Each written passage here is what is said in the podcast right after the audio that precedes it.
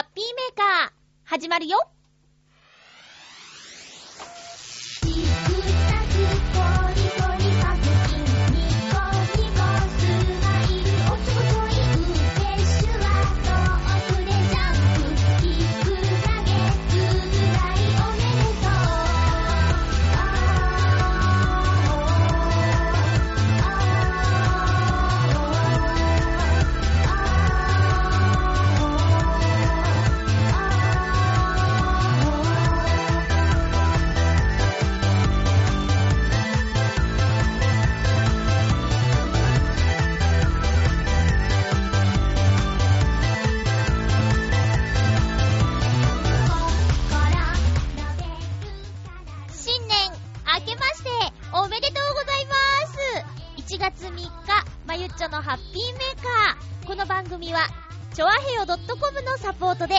届けしております。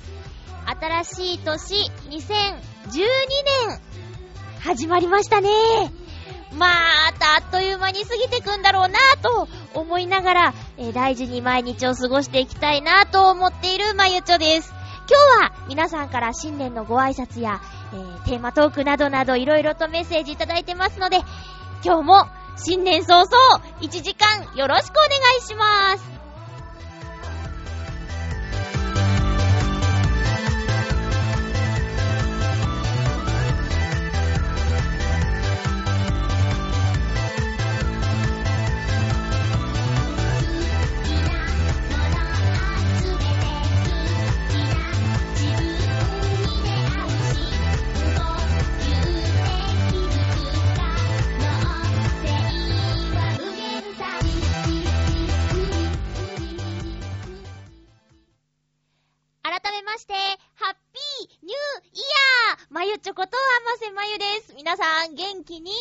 年末年始過ごしてますか？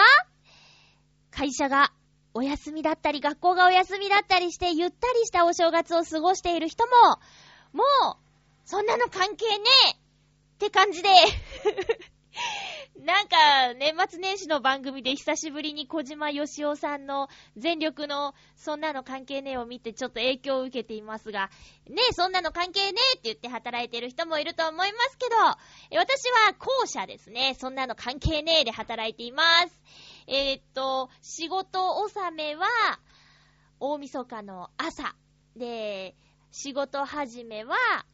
えーっと、元旦の夜。まあそうですね、大晦日だけはお休みなんですよ。職場がね、そういうとこなんですね。うん。大晦日だけは夜中入れなくなってしまう場所なのでね、えーっと、自動的にお休みになっちゃうんですけど、なっちゃうっていうか、あありがたくお休みなんですけど、えーそんな、まゆちょの年末年始でしたよ。うん。えーっと、大晦日の夜はですね、浦安市舞浜にある、イクスピアリというね、素敵な場所があるんですけど、そこで、チョアヘヨファミリー、洋一郎さんがですね、歌うということで、応援に行ってきました。あのー、イクスピアリ行ったことある方はわかると思うんですけど、あの、ちょうど真ん中のあたりに、屋外のステージがあって、そこでね、いろんなイベントをやったりするんですよ。ライブはもちろん、あの、クリスマスには大きなツリーが立ったり、あと、そうね、あ、あの、大道芸の方がパフォーマンスをしたり、まあ、ほんといろんなことに使うステージなんですけど、なんとこの、ステージで、洋一郎さんと、浦安シティオーケストラ、もうオーケストラよオーケストラよが、あの、コラボレーションして、えーカウントダウンイベントの第1部、これ19時15分スタートの第1部のステージに立つということで行ってきました。会場ではね、あの、チョアヘヨの局長やっとお休みが取れたという局長。しかし、風邪っ引き。と、えーめぐみさん。八方美人のめぐみさんでしょあとね、ラブミッションのミッチェルさん。それから、えっと、よく、あの、いつ言うに、ほぼレギュラー、ほぼ準レギュラーぐらいで出てた、イッシーこと石岡正隆さんにも会いました。まあ、その他ね、浦安で顔なじみのいろんな方に会いましたよ。あの、渋谷店長にも会いました。いつ言うにね、最終回、えー、フラワリーカフェからの、えー、放送だったんですけど、いつゆうのスポンサーでもあるフラワリーカフェの店長渋谷さんもいらっしゃってましたね。えー、あとはね、あのー、イベントに行くたびにお会いする親子がいるんですけど、またこの大晦日の日も会いました。えー、次の春で、次の春って、この春っていうのかな？で、えー、小学校1年生になるっていうね、6歳の女の子が、あのー、私がナレーションしてる番組を見ててくれて、まあ、洋一郎さんが出てるから見ててくれて、で、私の声をね、覚えててくれて、その、イベントで会ったら、なんかすごくね、話しかけてくれるんで、私もね、嬉しくなって一緒になって遊んじゃうんですけどね、その女の子と、もう何回やってるかな？あのー、覚えてくれててね、笑ってくれてすごい嬉しくて、お父さんもね、すごく柔らかい雰囲気の優しそうな方で、えー、そんな親子にもあったし、あと、まあ、浦安でお世話になっている、あのー、グループの、グループのっていうのは変ですね。あの、文化会館の関係の方とかね、えー、そういった方にもお会いすることができましたよ。あと、ツイッターでよく、あの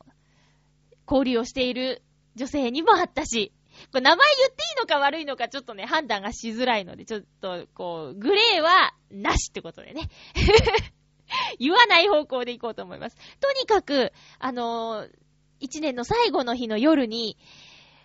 よく知ってる方にたくさんお会いできて嬉しかったなーって。で、それもこれもね、洋一郎さんが繋いでくれたご縁ですよね。洋一郎さんのライブが、この日のこの時間、イクスピアリのアドバスであるからって言ってみんなが集ったわけですよ。うん、それで行ってきたんですけど、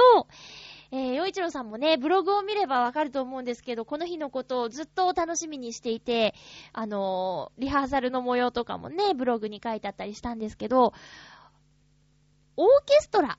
まあ、そうですね、頑張ろう浦安の、えー、テーマのもと行われた第1部のイベントなんですけど、浦安が舞台の映画、カルテット。この作品に登場する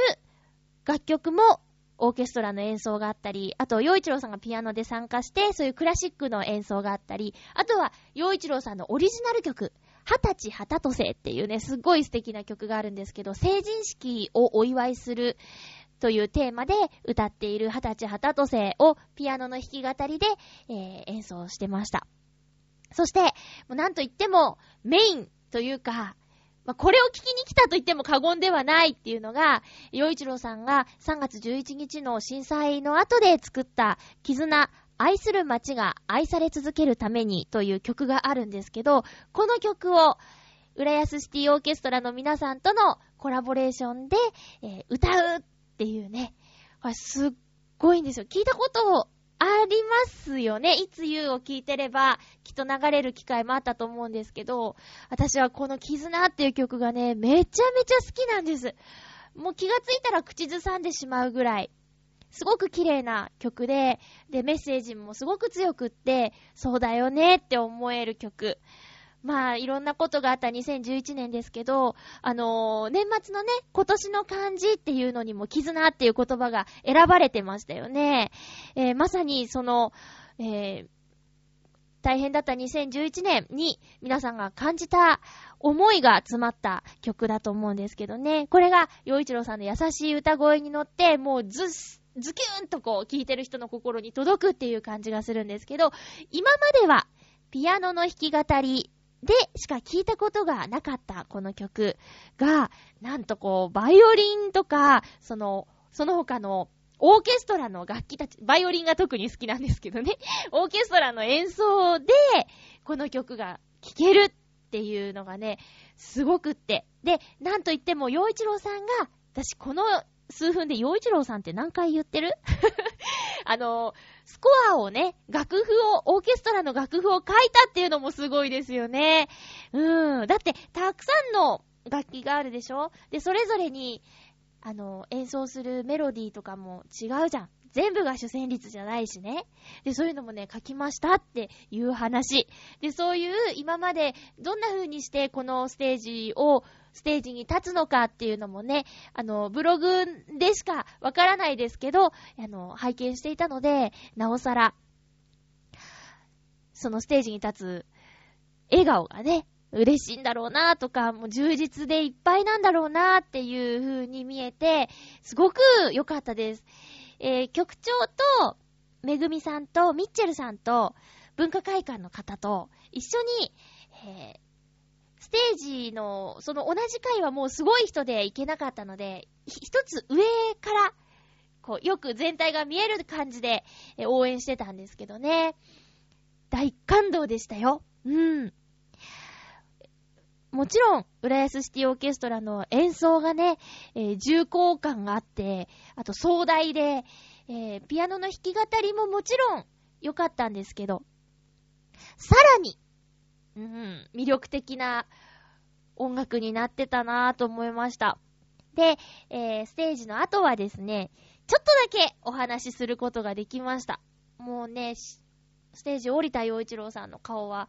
うん、笑顔で、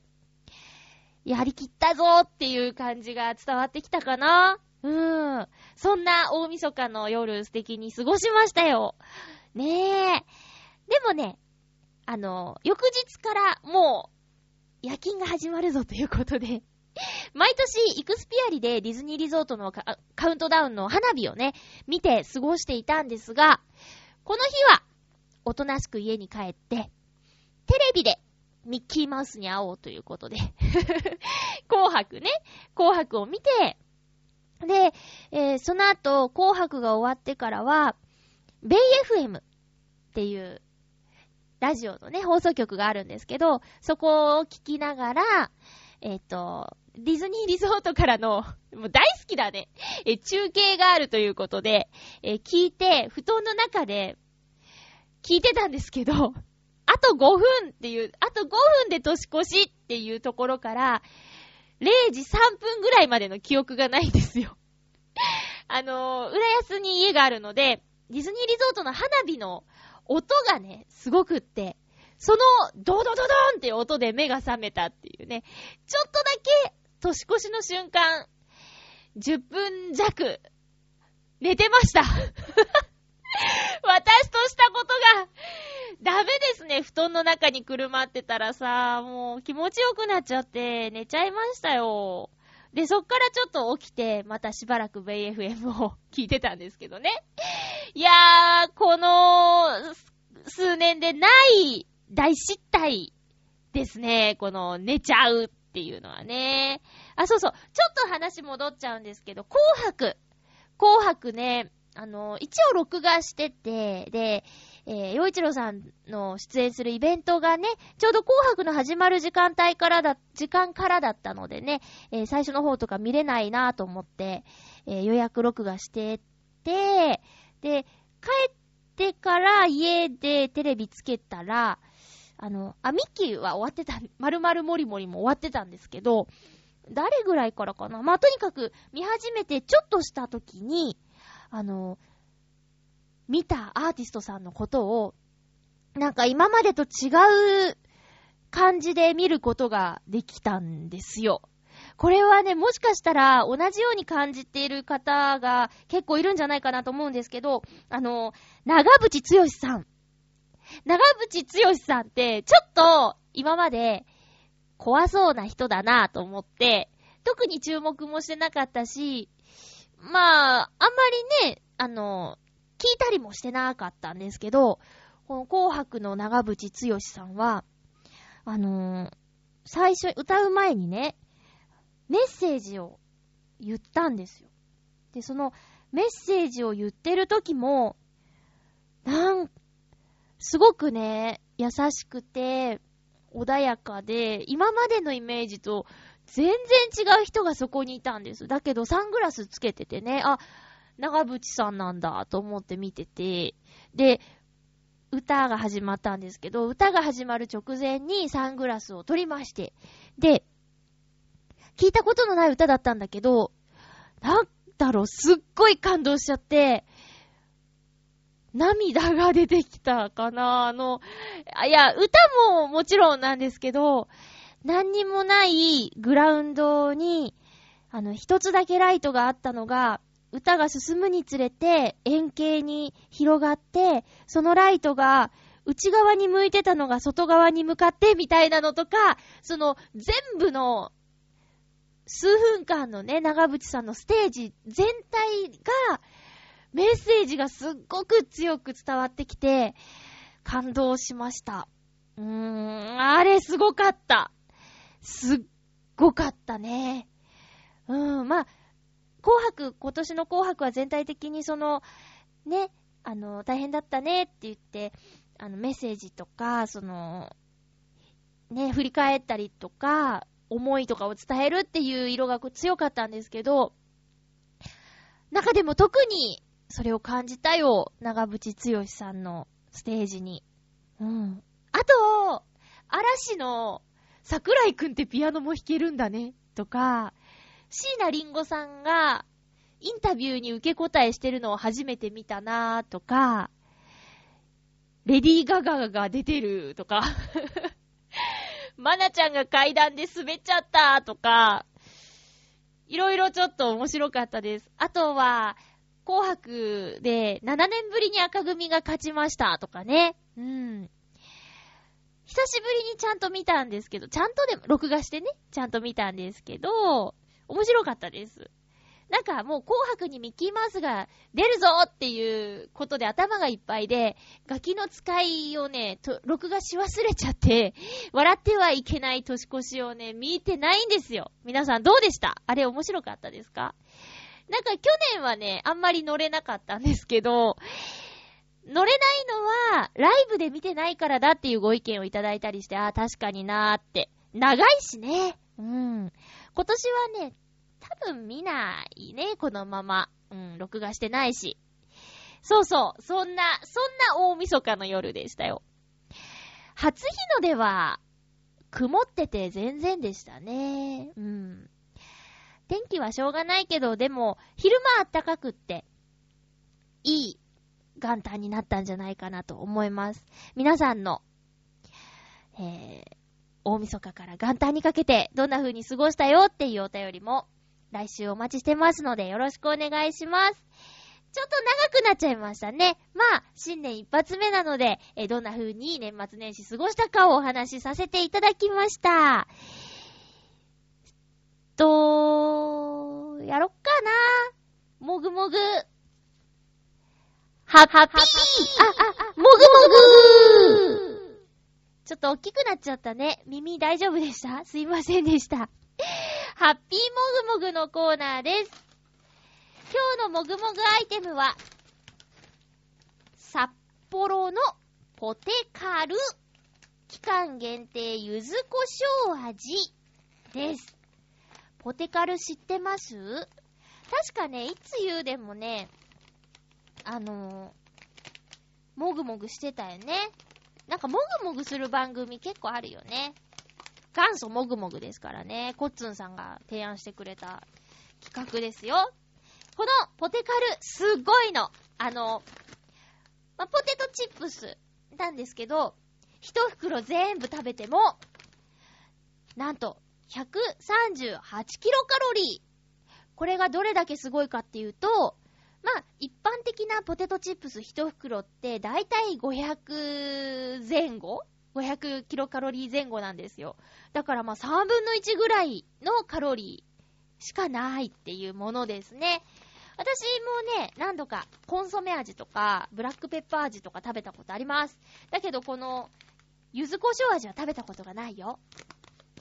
これ一袋食べてもさ、パンよりカロリー低いよね。柚子胡椒って辛い？わかんないけど、いただきます。んあ、あ、柚子あ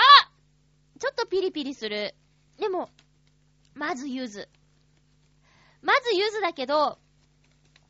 胡椒もしっかり、スパイシー、効いてくる。あ、咳が出そう。大丈夫だと思う。これね、あの、ダイエットをしている女子とかにすっごいおすすめです。20円、30円高いんですけど、でも、カロリーが3分の1ぐらいだったら、良くないですか？ねえ。これは、ダイエットとかしてる人が、もうどうしても、あ、ポテトチップス食べないってなった時に、神のような存在だと思ってます。札幌のポテカル、いろんな味がありますけど、今回は期間限定の柚子胡椒味にしてみました。もぐもぐしてみました。以上、ハッピーもぐもぐのコーナーでした。今日はですね、さっき、オープニングで散々お話しした、洋一郎さんの曲をお送りしたいと思います。洋一郎さんが出演していた、洋一郎とバチの It's You というチョアヘオ .com の番組なんですけど、これはね、残念ながら、もう本当に残念ながら、えー、年内で終了してしまいました。えー、バチさんがね、あの、音楽レーベルを立ち上げて、まあ、ね、魚菓子での仕事、あと、パパとして、あと、旦那様として、あとミュージシャンとして、そして音楽レーベルの社長として、多忙な、バチさんが、ラジオちょっと続けられないかなみたいな感じ、中途半端になっちゃうからってことで、えー、一位は終わってしまったんですよ。で、すごく残念だなと思ってたら、お正月のチョアヘヨスペシャル皆さん聞きました？それによると、洋一郎さん、単独でね、チョアヘヨで番組をする予定だそうです。だからこれまでと変わらず、チョアヘヨファミリーということになりますよ。えー、まだ、洋一郎とバチのいつゆ過去放送とか聞けますので、あの、どこかの放送で、さっきお話しした、二十歳旗とせとか、えー、絆愛する街が愛され続けるために、が聞けると思います。えー、洋一郎さんは、浦安の顔でもあります。私がナレーション担当をしている、えー、ぐるっと浦安という番組で、リポーターとして出演していますよ。うん。で、えー、やっぱり浦安にね、えー、すごく、あの、浦安の顔ということで、浦安を歌った歌がありますので、今日はそれをちょっとだけお聴きください。洋一郎で、浦安の猫ザネの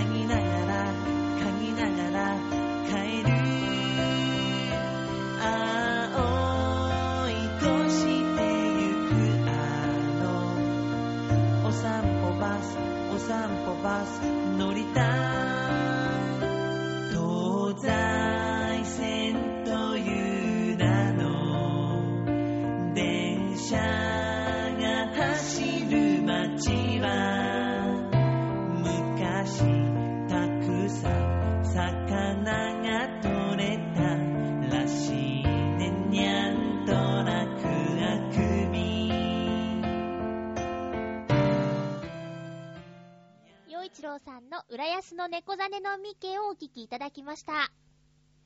ハッピートークハッピートーク、今日のテーマは2012年こんな年にしたいということで皆さんからメッセージいただいています。はい、ご紹介していきましょう。今日はですね、うちのプリンターちゃんのご機嫌が斜めで、あのちょっとメールを見ながらのご紹介になります。プリントアウトしてなくてね。行きましょうまずは、ハッピーネーム、コージアトワークさんからです。ありがとうございます。まゆっちょ、ハッピーヌーイヤー。明けましておめでとうございます。おめでとうございます。アンド、今年もよろしくお願い申し上げます。よろしくね。2012年、今年は何でもいいから新しいことをしてみたいと思います。昨年はいろいろと未来に影を投げる出来事があったため、日本中の気持ちが縮こまっている感じがしますが、そんなことを言っている場合じゃありません。言うべきことはいい、やるべきことをやると、口で言うのは優しいですが、頑張ってみようと思います。とりあえず、明日からね。では、ということで、コージアットワークさん、ありがとうございます。確かにね、ちょっと、うつうつとした気持ちに、あのー、年の初めにね、なってしまいましたけど、沈んでばかりいてもしょうがないよと。そうね。あの、そうも言ってられないぐらい沈んでしまっている方々もいらっしゃる。から、ちょっとでも元気が余ってる人が、引っ張っていくぐらいの、ま直接手をね、こう、出すんじゃなくて、離れたところでも活発に動いてれば、あ、どこどこの街は元気にやってるから、こっちも頑張ろうみたいなぐらいの何かを感じてもらえるような動きができればという。ね。私今、学校に通ってるんですけど、ナレータースクールにね。そこでよく言われるのがね、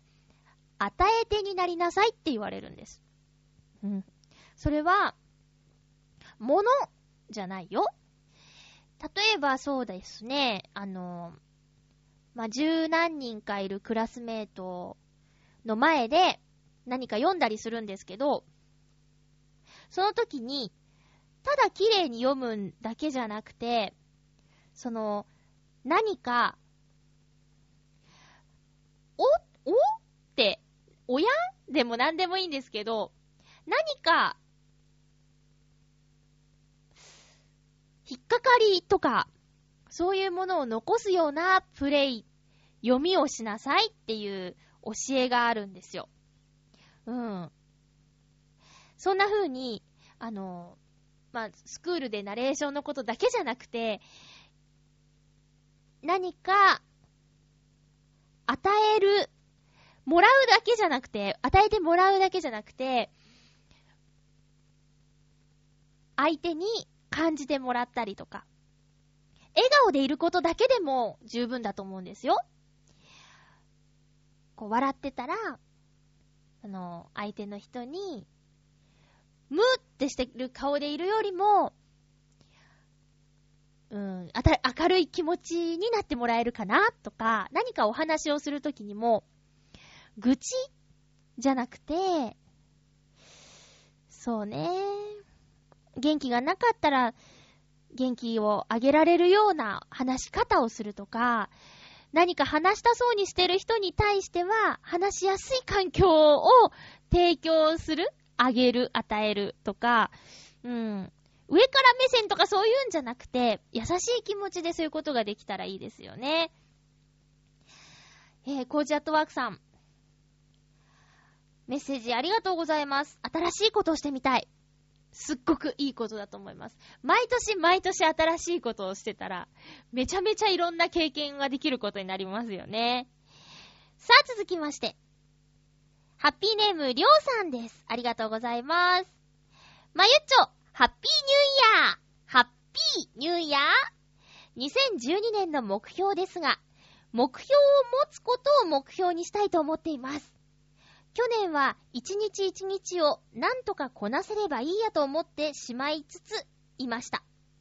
それだけ日々の仕事をこなすだけで精一杯だったというのもありますが、だからこそ目標を持ちながら行動をして自分自身の成長につなげていきたいなと思います。りょうさんありがとうございます。あのーハッピーメーカーっていうノートノーツで作った曲があるんですけど、その中の歌詞に私が書いたことで、夢中になれるものがないなら、夢中で探せばいいっていうのがあるんですけど、何もしないでいるよりね、ずっといいと思います。あと最近読んだ本の中にね、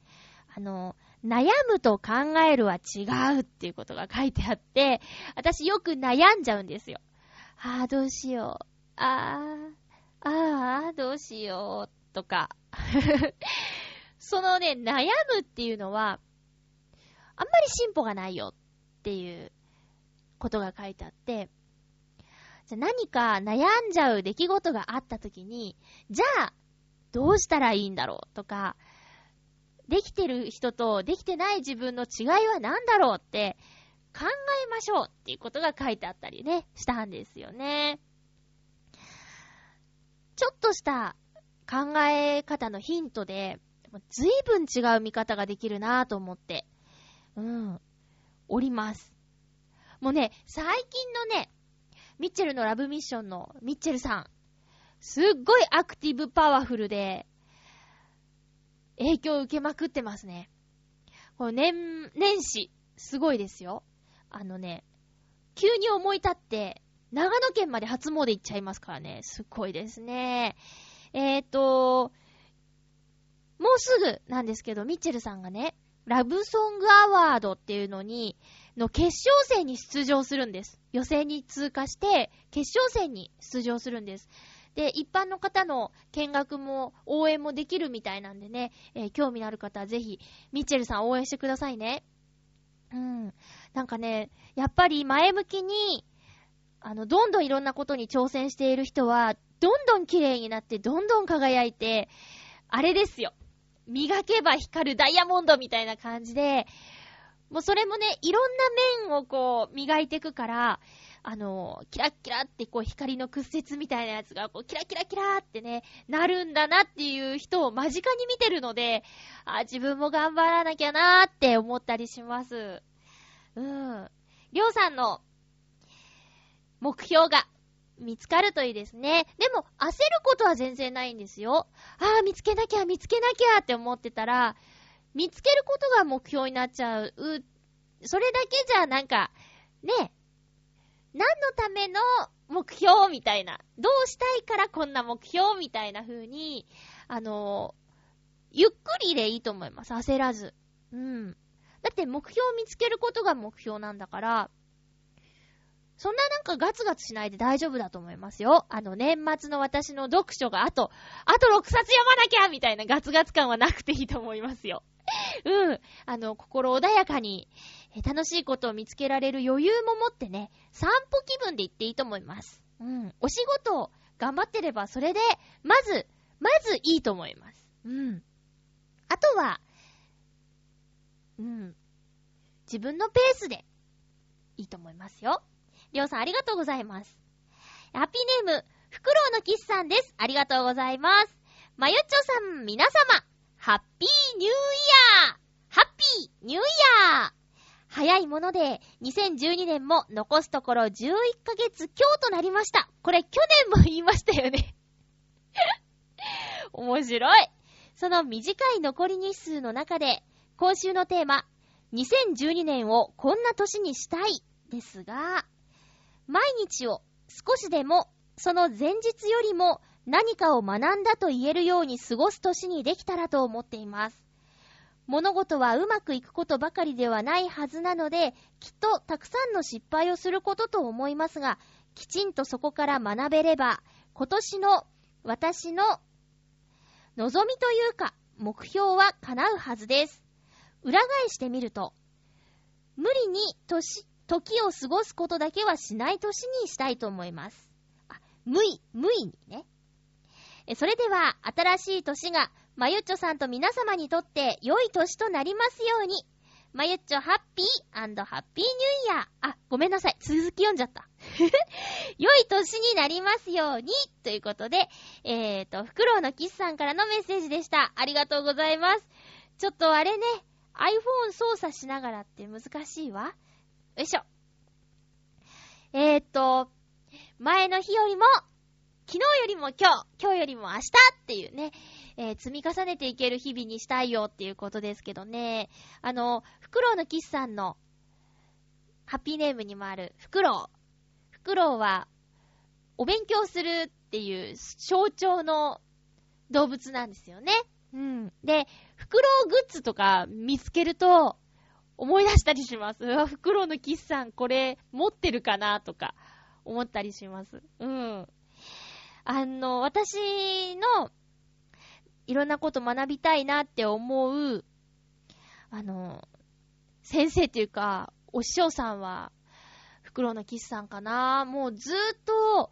いろんなことを学んでて、ま、全然あの、やってる内容は違うけど、姿勢っていうか、うん、大人になってもどんどん自分を進化させていきたいんだっていう思いとか、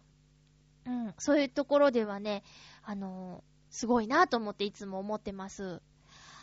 今年も、ますます、お勉強を続けていくんですね。うん。学ぶって本とかからだけではないですよね、決してね。私、最近ね、最近というか、まあ、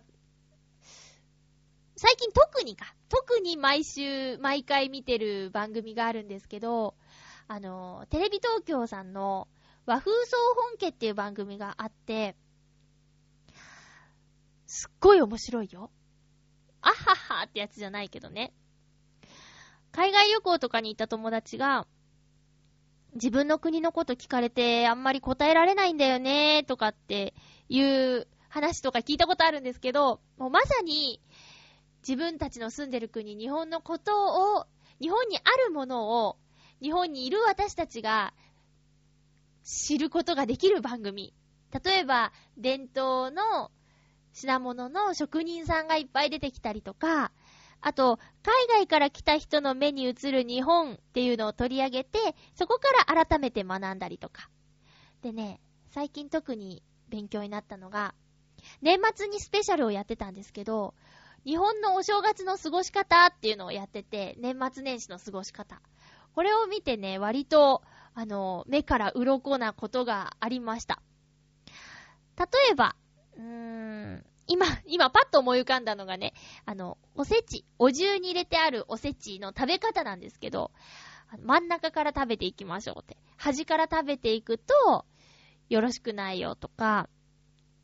理由はちょっと今パッとうまくで説明できないんですけど、な、なんかね、あの、あの、食に関して、ちょっと縁起が悪いみたい。端から食べると。で、真ん中から豪快にドーンと行った方が、あの、縁起がいいらしい。とかね。うーん。初夢はどのタイミングだとか。あと、一富士二鷹三なすびはなんでそれが縁起がいいと言われてるかとか、そういう、聞けば、あーって思えるかもしれないけど、俺そういえばなんか改めて聞かれるとなんだっけみたいなことをね、日本のいろんなことを紹介してくれる番組ですよ。これおすすめです。だからまあ、テレビからいろんなことを知ったりもしてますね。うん。学びの一つかなうん。そうですね。あとは、あの、私は、ナレーターとしてもっともっとスキルアップしたいなっていうのがあるので、今テレビを見ながら、いろいろとちょっと発見があったりね、してますよ。さあ、続きまして、さっきちょっとなんか 続けて読んじゃったんですけど、えー、ハッピーネーム水なぎさんからです。ありがとうございます。まゆちょハッピーハッピーニューイヤーハッピーニューイヤー現在、箱根駅伝の放送を見ながらこのメッセージを書いてます。月曜日ですね。えー、今年1回目の放送のお題は、2012年こんな年にしたいですが、私は平穏で余裕のある年にしたいですね。つまり、土壇場でバタバタするのではなく、何事も先手先手を打って余裕のあるスケジュールで行動をして、その結果、平穏な毎日になるような、そんな計画的な毎日を送りたいと思います。昨年は本当にいろんなことがありすぎて、毎日がいっぱいいっぱいでしたけど、昨年よりも悪くなることはないと信じて、何事にも前向きに行きたいと思います。どれだけできるかはわかりませんけど、そうなるように常に考えていたいです。ではでは、水なぎさんありがとうございます。あのー、イタジェラでね、チョアヘヨの局長のカズチンも言ってましたけど、2012年は自分のための時間をもっと作りたいって言ってましたね。なんかね、あの、ツイッターとかで拝見するに、私の知ってる方で、この数ヶ月、ものすごい忙しそうにしている方をね、何人か目にします。あの、お仕事関係で、すごいなって。今日も終電とか、休みがないとか、そういう方がね、大勢いるんだけど大丈夫ですか？ほんと無理しないでね。うーん。計画的な毎日。水なぎさんの日々は、私から見て、ある意味すごく計画的だと思うんですけどね。うんうんうん。いやー、なんか、充実はしてそうだけど、まあ、ご本人がね、もうちょっと平穏にっておっしゃるんだったら そうなんでしょうね。なんか、プライベートもお仕事もものすごく詰め込んでるようなイメージは、そのツイッターとかから感じることはありますけど、去年より悪くなることはないと信じて頑張っていきますってことなんですけどもね。あ、皆さんからのメッセージなんだかね、あの、抽象的な目標が多いか、多かったですね。あの、穏やかにとか、あと目標見つけますとか、あとね、その、計画的に過ごすとか、具体的に、私はね、あのー読書の目標ってもうやめようかなと思ったんですけど、なんかね、何も言ってないと読まなそう。読書の時間って、前も言ったけど、すごく私にとってはね、贅沢なんですよ。もう読書だけするっていう時間って、だいたいほら、ブログを書くときとかでもさ、チョアヘヨの番組なり、その、よく聞く放送局なりの、えー、音を聞きながらね、まあ、すごい時には、録画してたドラマをちょっと流しながらとか、テレビとブログみたいなこともあるわけですよ。だから、ながらでやっちゃってることが多いんですけど、読書って、ラジオもテレビも、あと、歌詞付きの音楽も、ちょっとね、邪魔になっちゃうんですね、私の中では。その、イージーリスニングって言われてる、歌詞のない音楽なら、まだいいんですけど、カフェとかで流れてるような。ながらでっていうのができないものだから読書って、すごく贅沢。だけど、読書をすることは、あの、いろんなことに役に立つから続けたいなと思うので、えー、具体的な目に見える目標としては、えっ、ー、と、年間12冊今年も続けたいと思います。今までのようにカツカツにならないように、えー、計画的に、はい、出ました。計画的に進めていきたいと思います。12冊は読みましょう。はい、頑張りましょう。えー、あとはね、私もね、その、うーん、具体的にもっと、例えばよ、ナレーターとして、今、ケーブルテレビの方ではお仕事をさせていただいてるけども、地上波でとかって言っちゃおうかなって思ったんですけど、あの、初詣行ってきたんですよ。初詣行ったところで、おみくじを引いたら、不思議なことにね、3箇所行って2箇所でおみくじ引いたんですけど、あのー、基礎が大事みたいなこと えー、コツコツ努力をするときですとか、そういうことが両方に書いてあって、末吉と小吉だったんですけどね。うん。あの、悪いことは書いてなかったんですよ。努力すれば実りますみたいな内容のことが書いてあって、今は、あの、育てる時ですみたいな内容がね、両方に書いてあったの。んで、まさに、学校にも通ってて、未だクリアできない、えー、響く声、低音の声っていう課題を抱えている私としては、ずしんと来たわけですよ。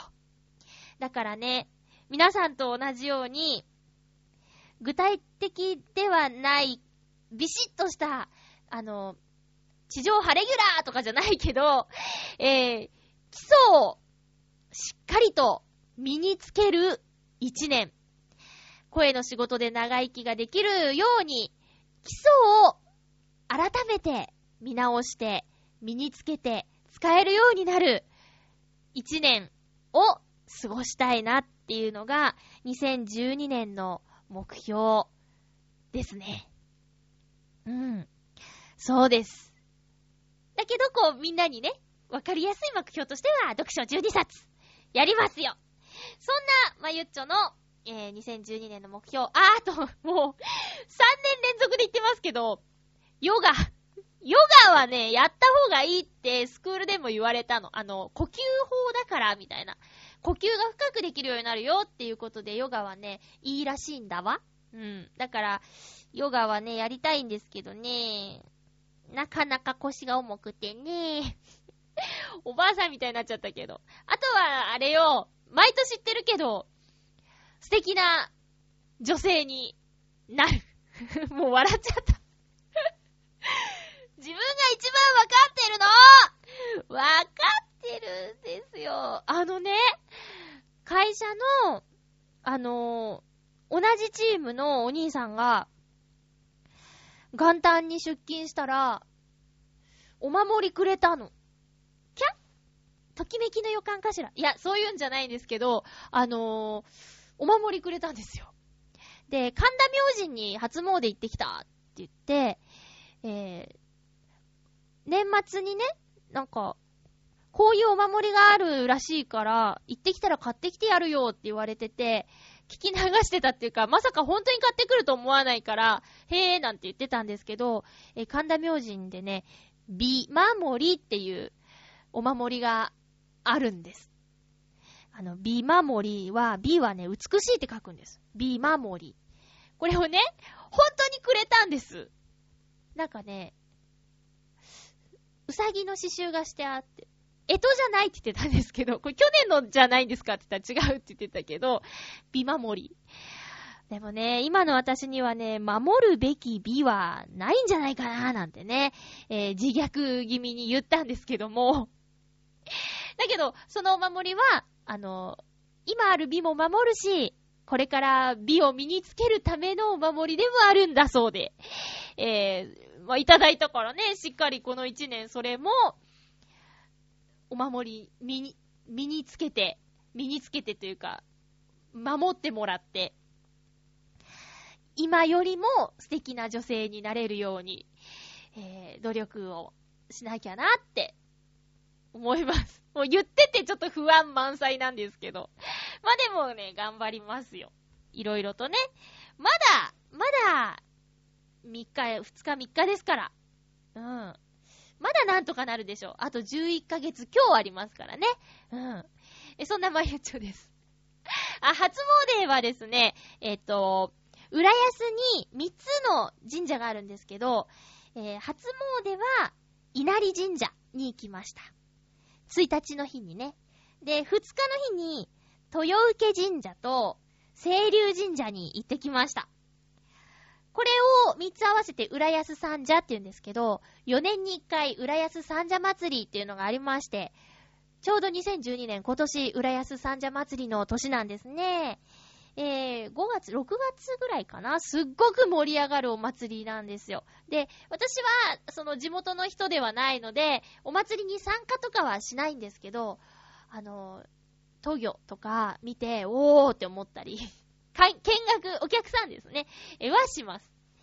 でね、稲荷神社、豊受神社、そして、清流神社。これ、清い流。難しい方の流書いて、清流神社って言うんですけど、2012年は辰年じゃないですか。辰、流っ